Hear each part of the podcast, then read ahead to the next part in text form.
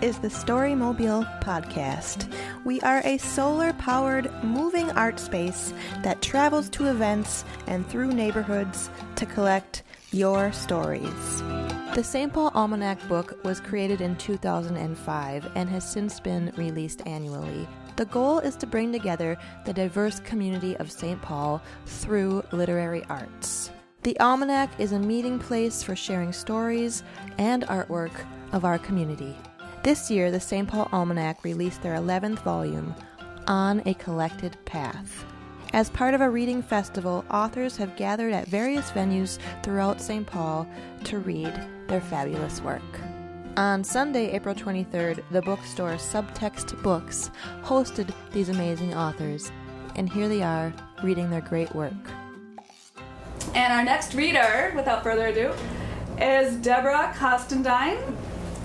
And uh, Deborah loves historic St. Paul and all its interesting nooks and crannies. Deborah is mostly an artist, an art therapist, and mental health practitioner, and an occasional writer and storyteller. Deborah comes from a long line of misfits and whopper tellers. Welcome, Deborah. I'd like to thank the St. Paul Almanac for this absolutely gorgeous book with these wonderful photographs and and uh, uh, art. Can you speak up a little bit? Um, all right, yes. Um, my story is called Ghost Ship. Beneath the vast beauty of Indian Mounds Park sits Holman Field.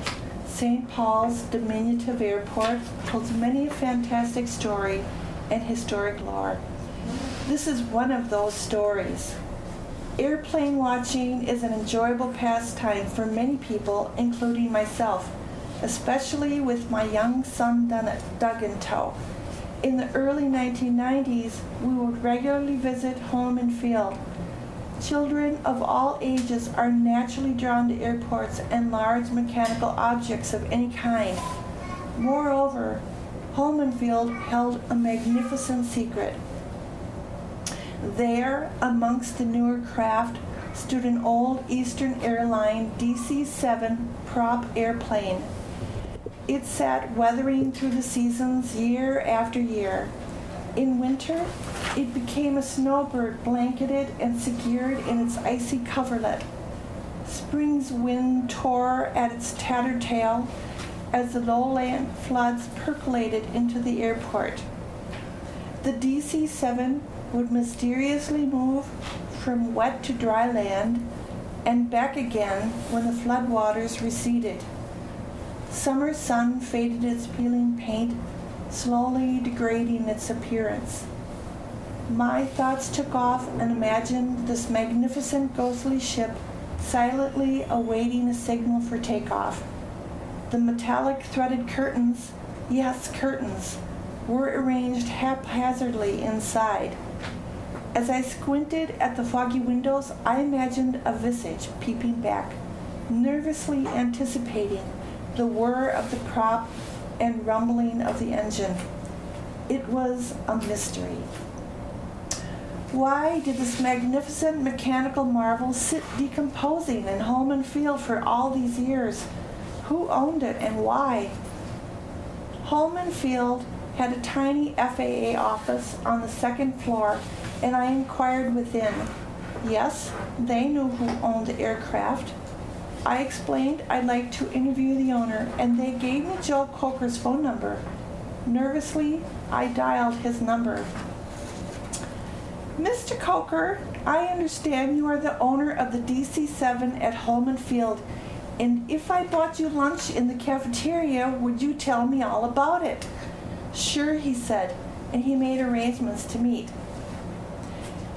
In those days, Holman Field had a cafeteria. This space was an especially intriguing example of Art Deco architecture.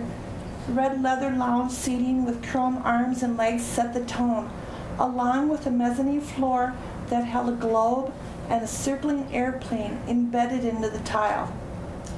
The old lounge setting and cafeteria are gone now. But at the time, it was as if I was stepping back into the 1930s. Joe and I met in the old cafeteria, and his story unfolded. I could tell he loved to talk about that airplane. His eyes twinkled as he started his story. My DC 7 is the only fully intact DC 7 interior known to exist, he boasted. With the exception of the captain's chair, he added frowningly, which somebody stole. Why is it sitting idle?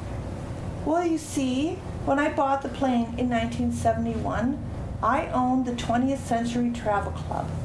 I purchased and flew the DC 7 from Detroit to Holman Field and intended to use it to charter flights. It has been grounded ever since, he added, scowling. The FAA would never approve the DC 7 for flight, he muttered resentfully.